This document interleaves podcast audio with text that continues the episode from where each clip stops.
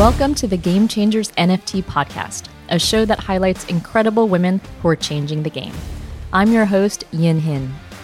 The Game Changers is a unique Web 3.0 project with the purpose of providing access to capital for women entrepreneurs, leveraging the power of NFTs. We are creating a dynamic virtuous cycle art by women, featuring inspiring role models, generating revenue to fund women led ventures and funds. Each episode, we sit down with a game changer that makes part of our collection. And every conversation is packed with personal stories, discoveries, and lessons learned within the blockchain and beyond. For more information, you can visit GameChangeNFT.com to learn more. Please enjoy. My name is Erika Wykes-Sneyd, and I'm a game changer. In this episode, we sit down with a rock star, Erika Wykes-Sneyd, Chief Marketing Officer of Adidas Originals Collaborations and Basketball and head of Adidas Web3 Studio. Erika became CMO for Adidas Originals, partnerships, and basketball, following a career among gaming, sports, automotive, tech, and advertising.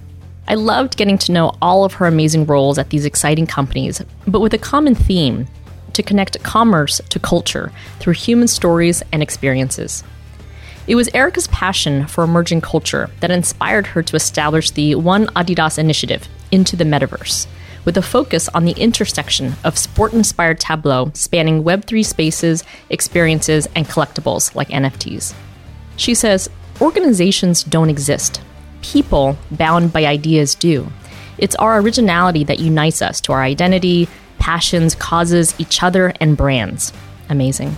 Please enjoy this powerful conversation and listen to Adidas's voyage into the metaverse with the incredible Erika Wykes-Sneyd. Hi, Erika. Welcome to the show. Hi. Thank you for having me. Thank you for joining. So, greetings from California. If you could share with our listeners, where are you interviewing from?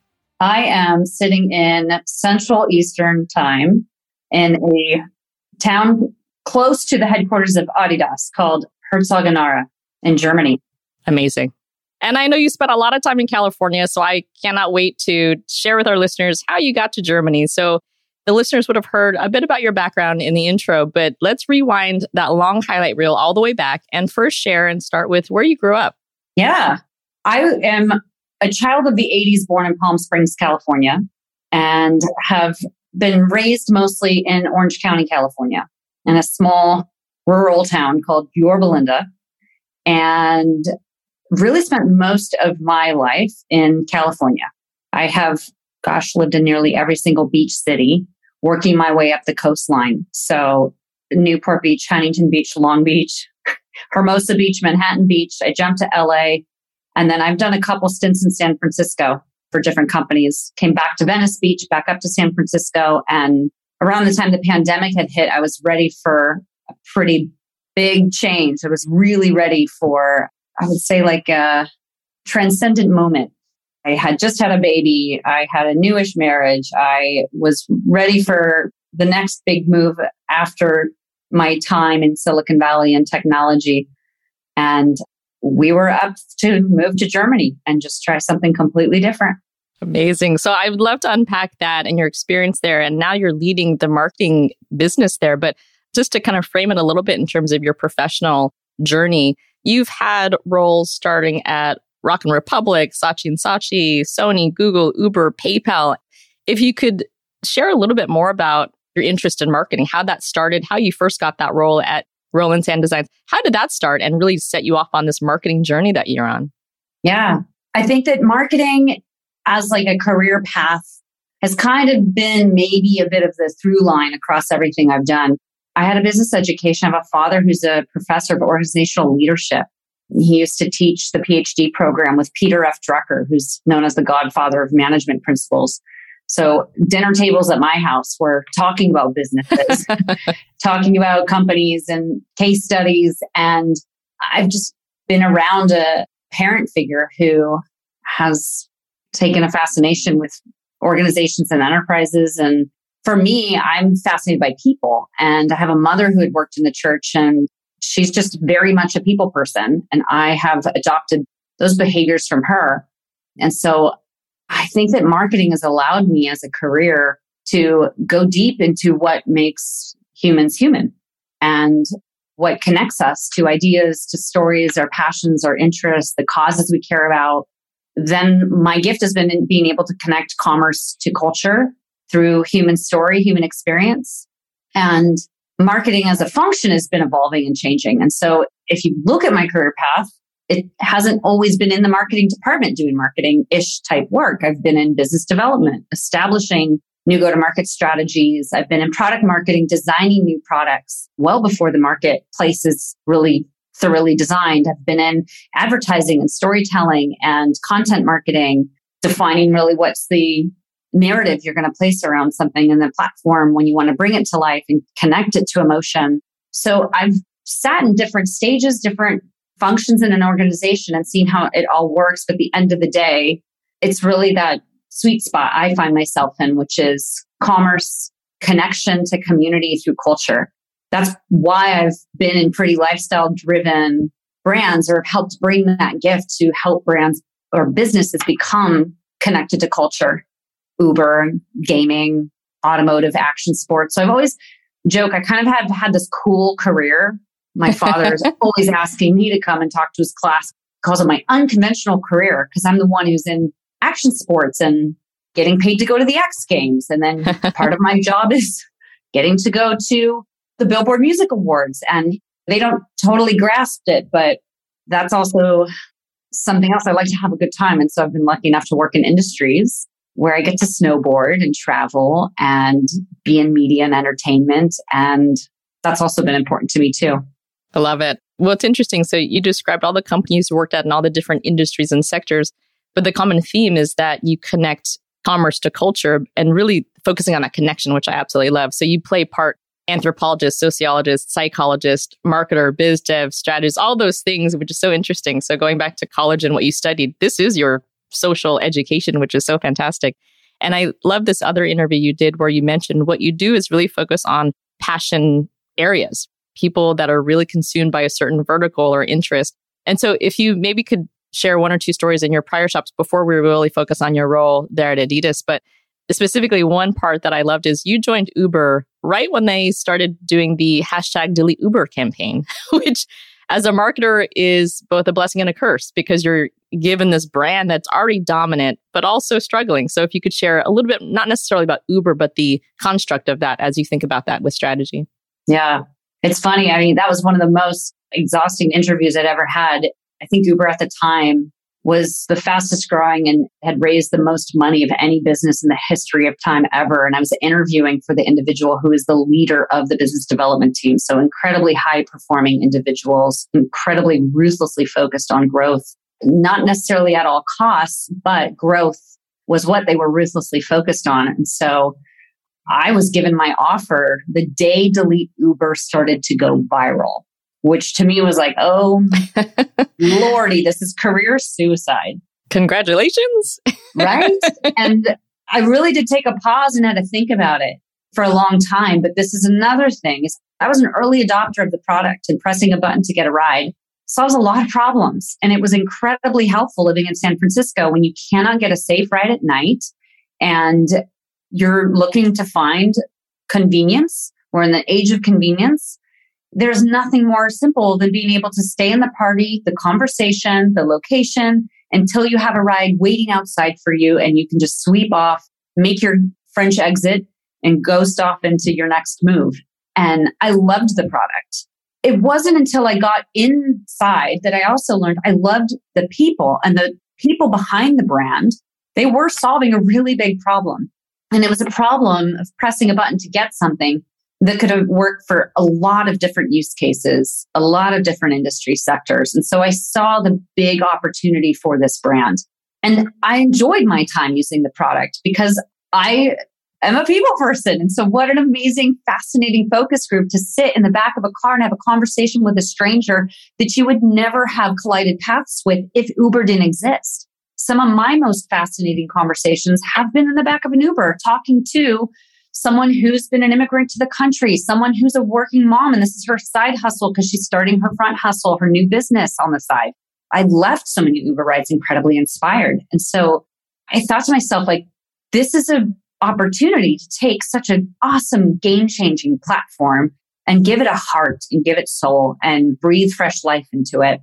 And at the same time, I'm not afraid of a big challenge. And I found that in the process of meeting the folks at Uber, they also were just as passionate and mission driven and focused as I was. They just maybe had the wrong main KPI, main established goal. And I think when I walked in the office, it was that their mission was to make rideshare as ubiquitous as running water.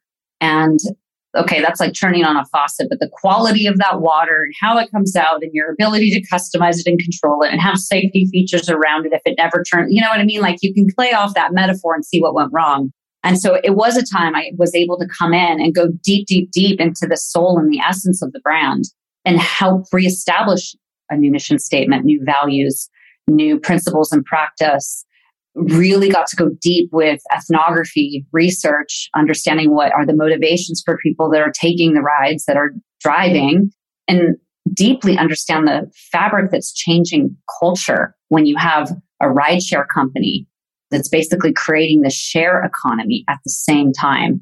And so that experience has been fundamental in helping shift my mindset, helping me understand the huge macro economic and macro landscape shifts that have been happening under our feet that I think Uber was the catalyst for on a very global scale and also helping to accelerate the tech adoption curve, which now I'm looking at the eyes of Web3 and I'm seeing like, oh, this is making sense. Like, it's not a surprise to me. We're now moving from the shared economy to an owned economy, a co owned economy. And that's the next move, which I would not have been able to make those connection points without that time at Uber and going as deep as I was able to within the brand.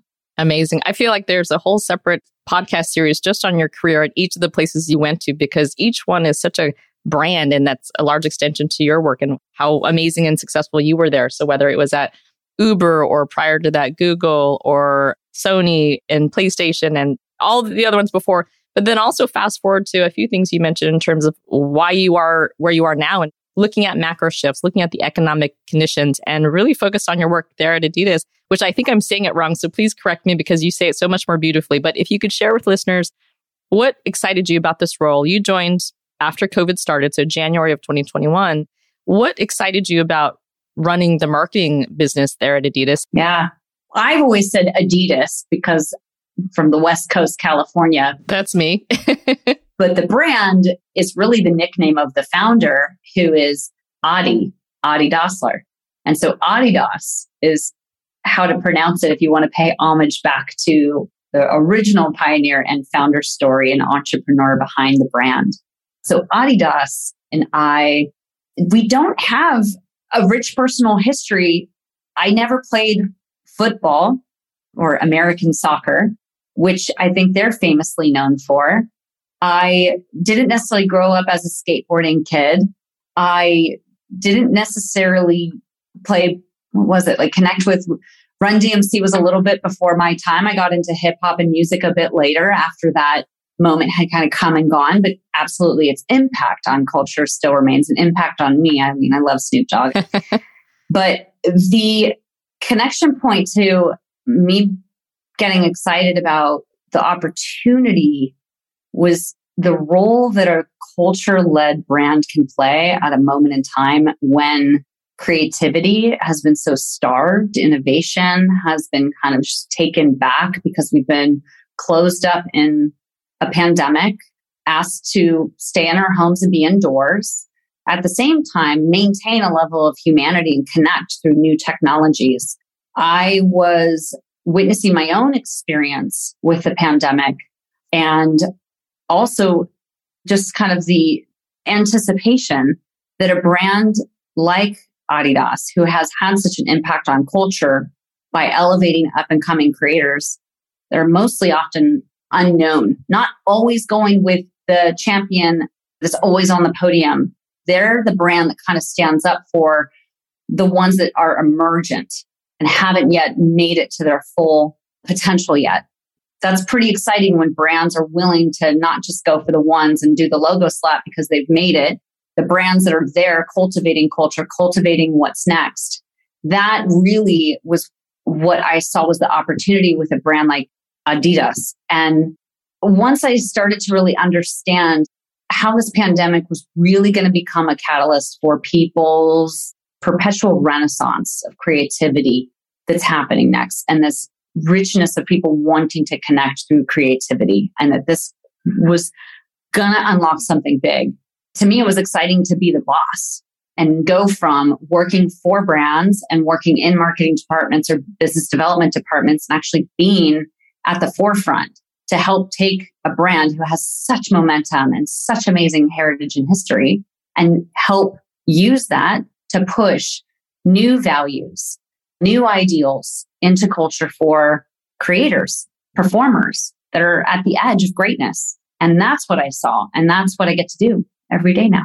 I love it. For the listeners who are listening and thinking and knowing that your background is so inspiring and really powerful and really quite successful, mostly in marketing, branding, biz dev strategy, and then you now incorporate Web3. For those who have no idea what Web3 is and all the buzzwords, how do you describe that very simply if you can? Web3 is a new internet that's being built. And Web3 is going to sit on blockchain technology, which means it's transparent, and those that participate on it will actually get to co-own a piece, own a piece of whatever sits on that blockchain because it'll be enshrined in some sort of code. So whatever gets published, created, built on a blockchain will forever be connected to the builder where the creator and individuals that built it will always get credit for it and it will have this permanent history and permanent record of things that happened on it. So it really gives credit back to the creator and those that are the fearless pioneers that want to jump into this new space and imagine what's possible, imagine what the world could be next. It's going to evolve. It's going to go through different iterations. Today, I think what's helped make it more accessible and understood is this technology called NFTs, which is short for non fungible tokens, which basically is anything that you can put on a blockchain. And I feel it's been somewhat popularized because today the NFTs, the way we can understand it is it somewhat looks like a piece of artwork as a profile picture.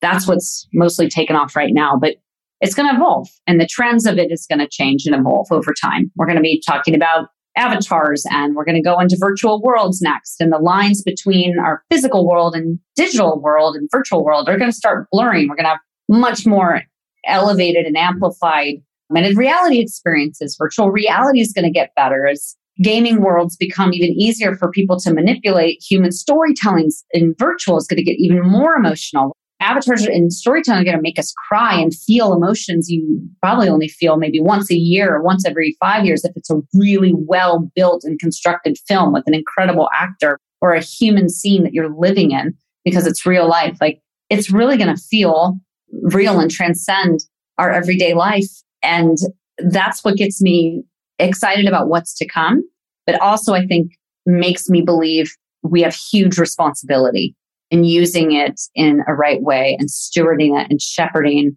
how it comes to life. So it's also important on emergent technologies like this that we also come with great responsibility and a code of ethics and a value system and stay connected to the community and collaborative because again, going back, I think this is a big moment where Web3 can unlock a lot of human potential that we haven't been able to tap into yet. And we've got some big problems to solve. So we can use all that potential. And you have the brand to do it. So I'm looking forward to tracking your success there. Going back to your strategy, how will Adidas marry the new internet? And what are your goals there from a branding perspective to do this in Web3?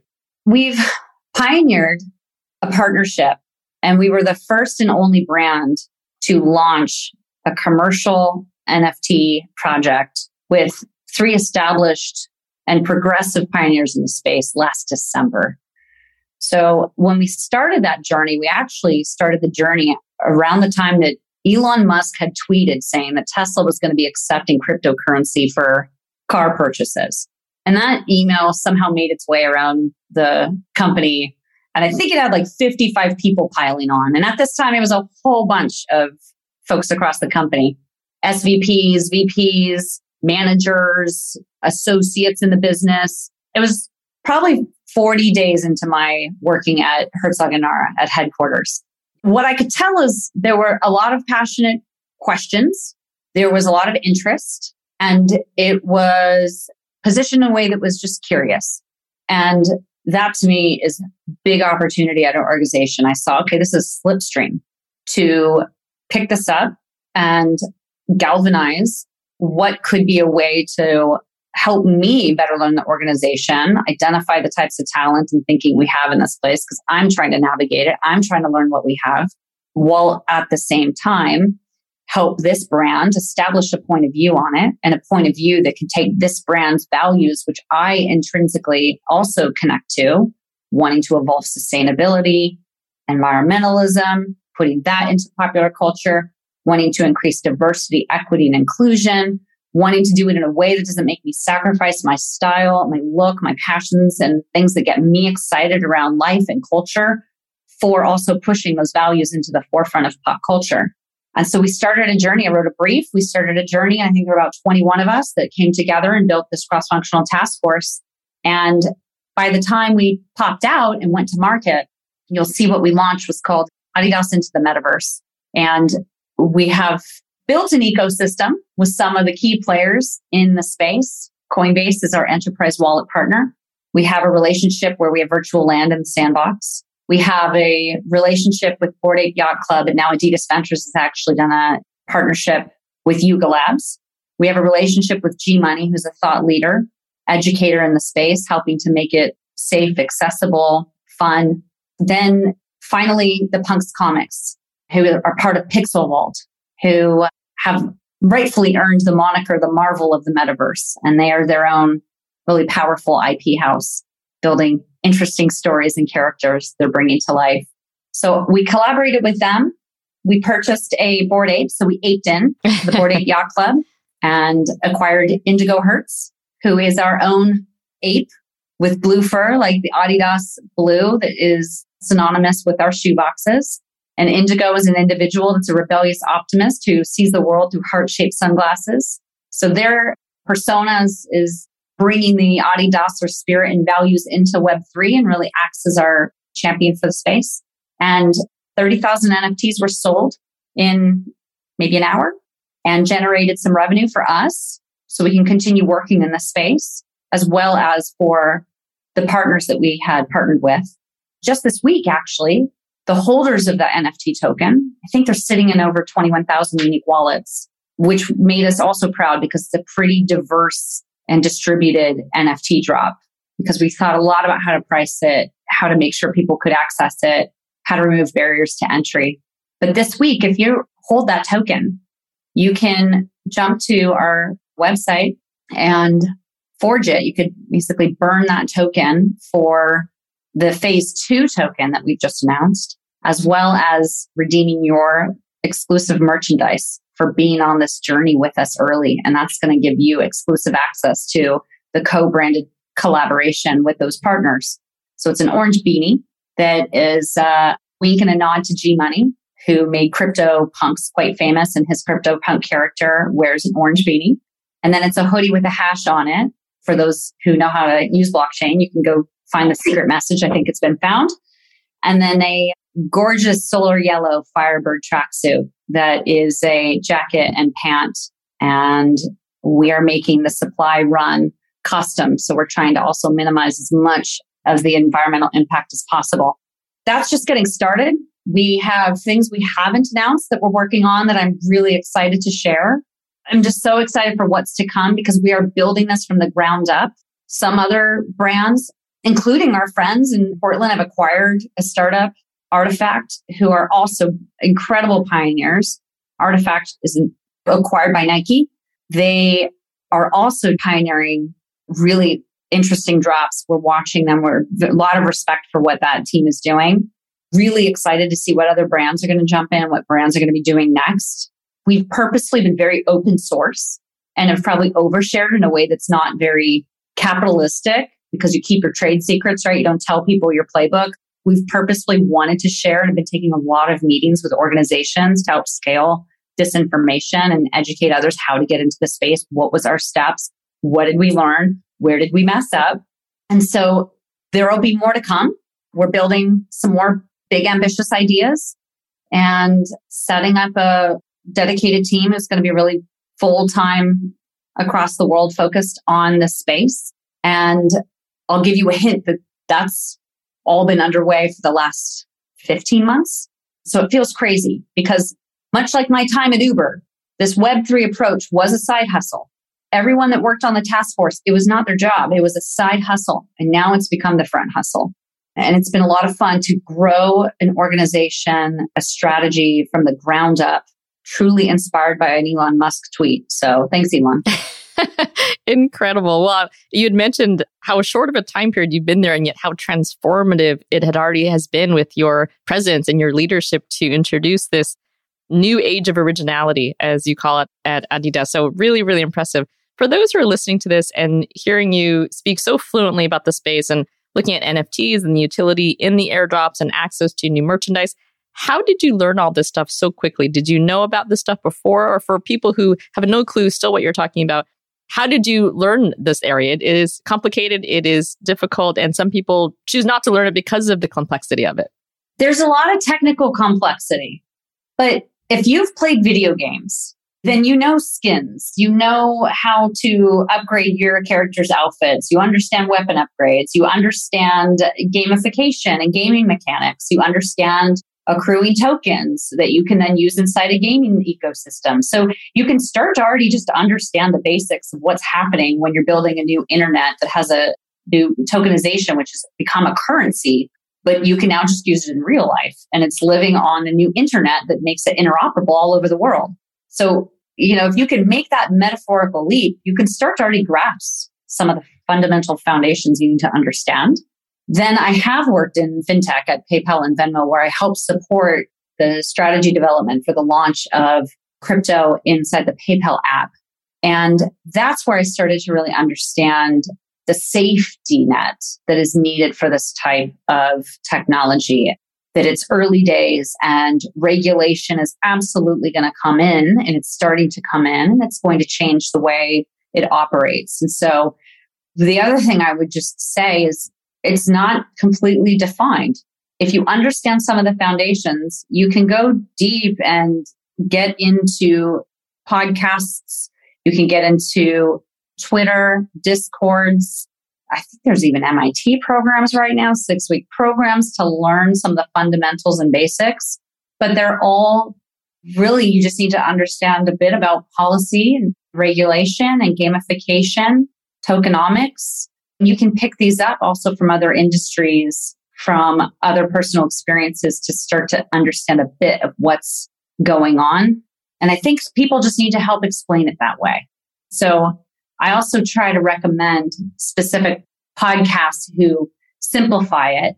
I don't want to say dumb it down, but can make it easier to grasp some of the concepts. And then it's up to you how deep you want to go. But the one thing I would say is try to find someone who understands the space. And we're lucky enough that inside Adidas, there were a lot of individuals that were doing this as a passion project on the side, and they just didn't have the platform or the opportunity to raise their hand and jump in and work on a collaborative project. And so that's also what I would say is don't be afraid in your own organization to create a flat operating task force, exactly like we did, and go actually have the organization buy an NFT. Like just start to do some of these small steps. And you will learn that you will bump into things like what happens if you need Ethereum on the balance sheet and what happens to tax and treasury when you do that and how do you report this in your earnings call. So these are questions we didn't forecast. We walked through them every step of the way. And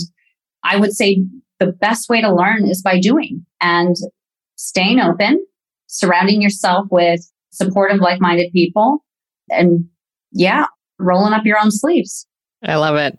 Your career and your mindset and ethos reminds me of the improv philosophy of yes and.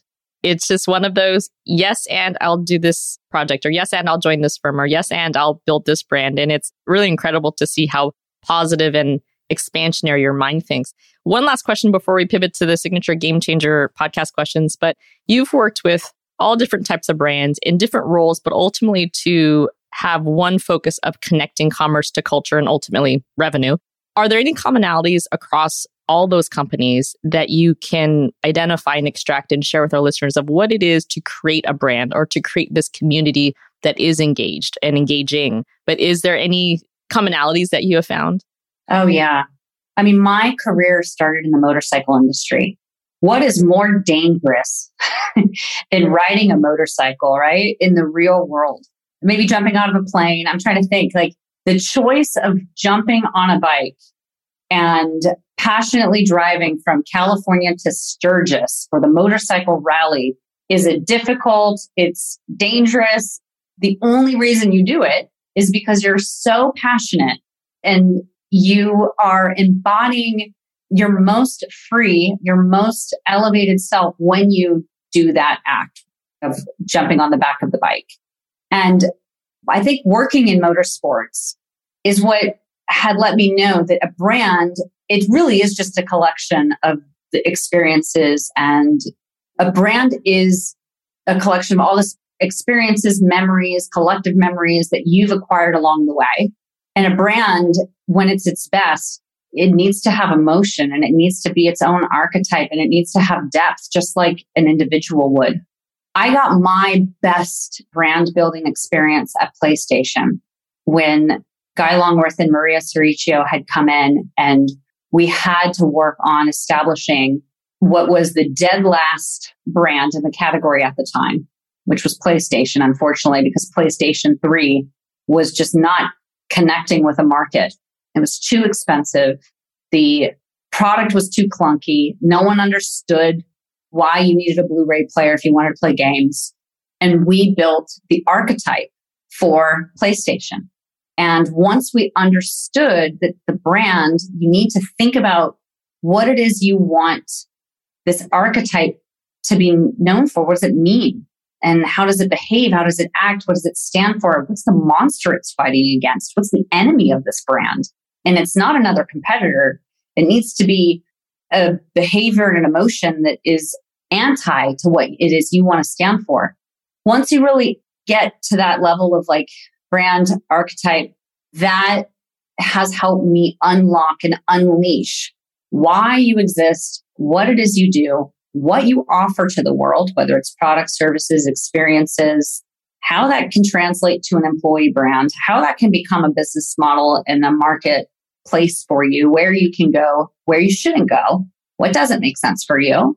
And then if you can get that mentality, you can also play war games with your competitors. I can tell you right now, I know every move Nike's going to do. I already know what they're going to do. I already know how they're going to approach Web3. I'm fearless because I know how we can do it. And I know what makes sense for us. And I know that also where culture's going. And I have a feeling I know where the consumer's going to want to vote. Now I just got to get it done. That is quite a task, but I love the expression unlock and unleashed, which I feel like that should be your subtitle because that is so much of what you do personally and professionally. I have so many more questions about your professional career, but I will then save the listener some time and pivot then to the signature game changer questions. Starting with what do you find the most exciting about the Web3 space today and the NFT space? I think the power shift is most exciting about what's happening with Web3. I find the shift to the collective, to the community, to the creators, the most exciting.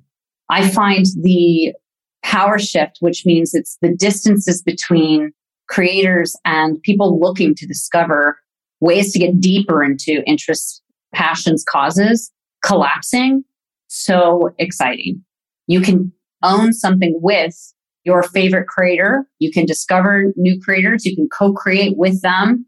I mean, the opportunities haven't fully presented themselves. But that I think change, the power shift back to the collective is what culturally I also think is so important for this moment in time too. And speaking of the time of right now, you had mentioned some work in the DE and I space, and I think that's so important always, but specifically now. And so, one question I'd love to ask is: in a field still dominated by men, what is unique to the landscape that you bring? How are you a game changer? Oh, thank you for asking this question. I love business and I don't think it's fair playing field. And I am so stuck in the corporate structures made for the 1950s that have held back even the structures that feed into corporate structures, educational structures, financial structures, like they're all not working for us. And research has proven it. When you release and collapse those structures and make way for more representation and leadership that looks different, when you adopt future of work, new ways of working, you're more successful and you will make more money or you can also achieve greater unlocks and innovation for society, for culture. And what I am trying to do, I guess, in my career of being somewhat of a bit of an ability to be a maverick inside company structures is to change the wheel while I spin it.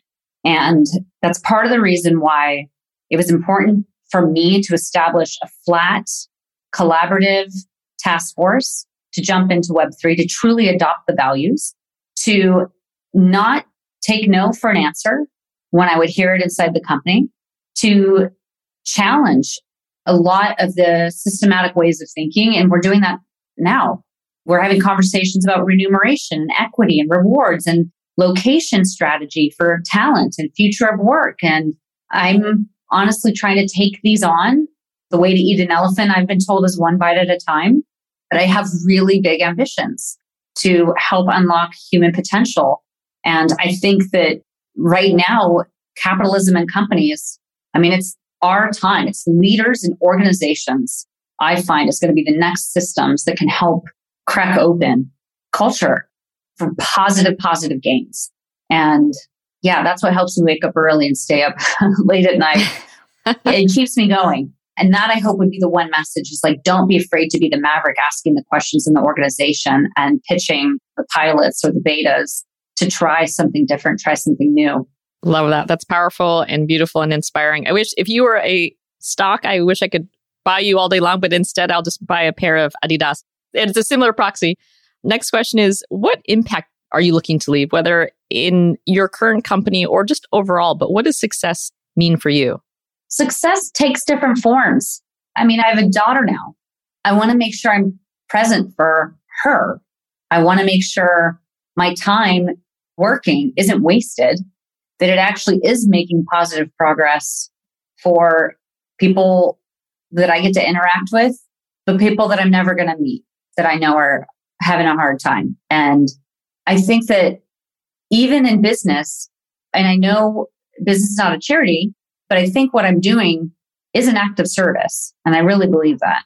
I am in service of athletes, individuals, other moms and dads just looking to put a pair of kicks on their shoes for back to school. And I want to make sure that the legacy I leave behind is that business can do good and be a positive force for change in the world. And that it doesn't have to always be a struggle to get the right thing done. So I guess my hope would be, and I loved that you said to me, I have a yes and mentality it was great to hear that because I haven't been in a creative role where I'm doing the yes and for a while. That was a really big fundamental part of my time at Google when I was working in the creative tank. But I want to bring that to the boardrooms. I want to bring that to even bigger impacts and bring organizations together because again, I feel like we shouldn't just be competing with each other as companies. We should be competing against bigger problems in the world and using the products and services we bring to market to solve some of these bigger problems. How I do that, I have some ideas. So maybe you can invest in me one day because that is what I think is my destiny. That is what I'm going to leave behind. And I'm not rushing into it because that time is not now. I'm still gathering some of these experiences so that I can jump. And when the time is right, I can help hold space to take this mindset I have that I know is shared and help bring people along to the next big journey. Excellent. Well, your daughter is very lucky to have such a thoughtful and inspiring mom in you. And I'm looking forward to all the projects that your company does, but also you personally. One question I have in my other podcast that I just love to ask everybody is when you think about you and your role, you've had a seat at incredible rocket ships and you've also created a seat at the table, which is really amazing to see and hear. And what I love hearing your trajectory of your career is you realize the impact of capitalism and the power behind it and really using that and leveraging the brand. So I absolutely love that. In all the companies you've worked at and the brands you've really helped expand, can you share one of the most memorable failure moments and ultimately growth moments? And from that, I personally focus on that because we hear about all the amazing success stories, but oftentimes there's a lot more in the struggle and the adversity. So if you could share some of that for listeners who are like, oh my gosh, Erika's so amazing. What has she ever struggled or failed at? If you can share maybe the most transformative or powerful moment that included struggle, but ultimately had a lot of growth embedded in it. Uber's coming to mind. One of the learnings when I picked up and had to help the brand dust itself off and reposition itself after delete Uber, the first thing I did was jump into the Twitter data. Like, well, who's behind this hashtag? Who is the fuel of this fire?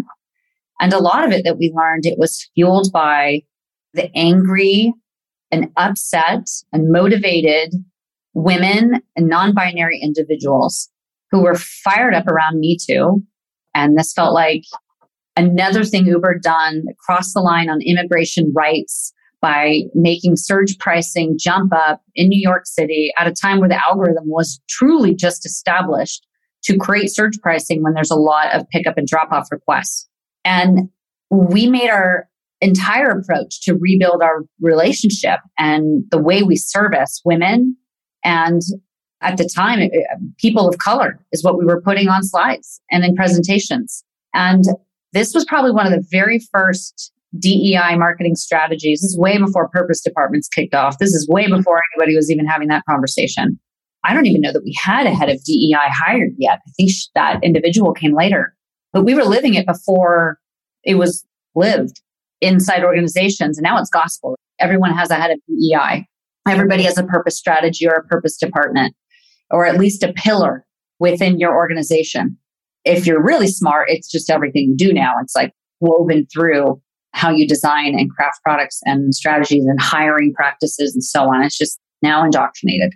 But I really wanted the brand to take this idea and go much bigger and bolder in supporting especially women, especially women who are double hatting as minority women or women and individuals that have children and help give them not just an opportunity to have a job by being a driver or courier, but even further supporting them by pivoting our marketing budget into programs that would give them more funding. So we had an idea that we built out called Uber Pitch. We did it with Sophia Amoruso at Girlboss. We created an open source for entrepreneurs to pitch us their business ideas. They were incredible. I was so inspired by the thinking and the creativity and the way people are able to, without a lot of resources, structure ideas. It blew my mind away. And then when we got to the Girlboss rally and showed up and executed this program and got to give away five gifts of seed funding to aspiring entrepreneurs, it was incredible. It was such a fun program and process. The one learning I had and the one learning I take from that too is it was still quite privileged. It was still girl boss. It still really had this veneer that was looked a certain way, had a certain shape. It didn't really represent the full beauty of what representation could look like. And I felt like we didn't take it far enough.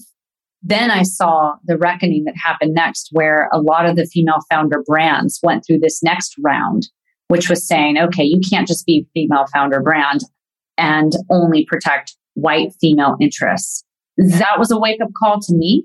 And I think it was a wake up call also to everybody because the reckoning went through that next wave. And we've seen that further go on. And it's taught all of us about representation and how important it is to consistently be learning and educating and listening and be a part of the solution and driving the systemic change, not staying still, not checking a box.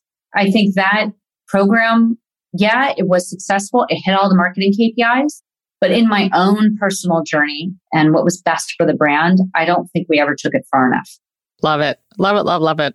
I'm sad to ask this last question because I could talk to you for hours and hours and hours. What's next for Erika Wykes-Sneyd? So I'm going to keep hustling on helping Adidas push the values of sustainability and representation inclusion into the forefront of popular culture. We're going to keep doing that work. I'm also, this is a wake up call this year where I need to do the work outside of just the halls of the organization to help widen the reach and the access to information and to understanding and to community and connection for others that want to be change agents and game changers in their seats in corporate structures or what I like to call them entrepreneurs. So I guess I could say I got to get the Twitter game going. I got to get the writing going. I'm very motivated. I'm grateful you invited me to the podcast because this is honestly a step in that journey.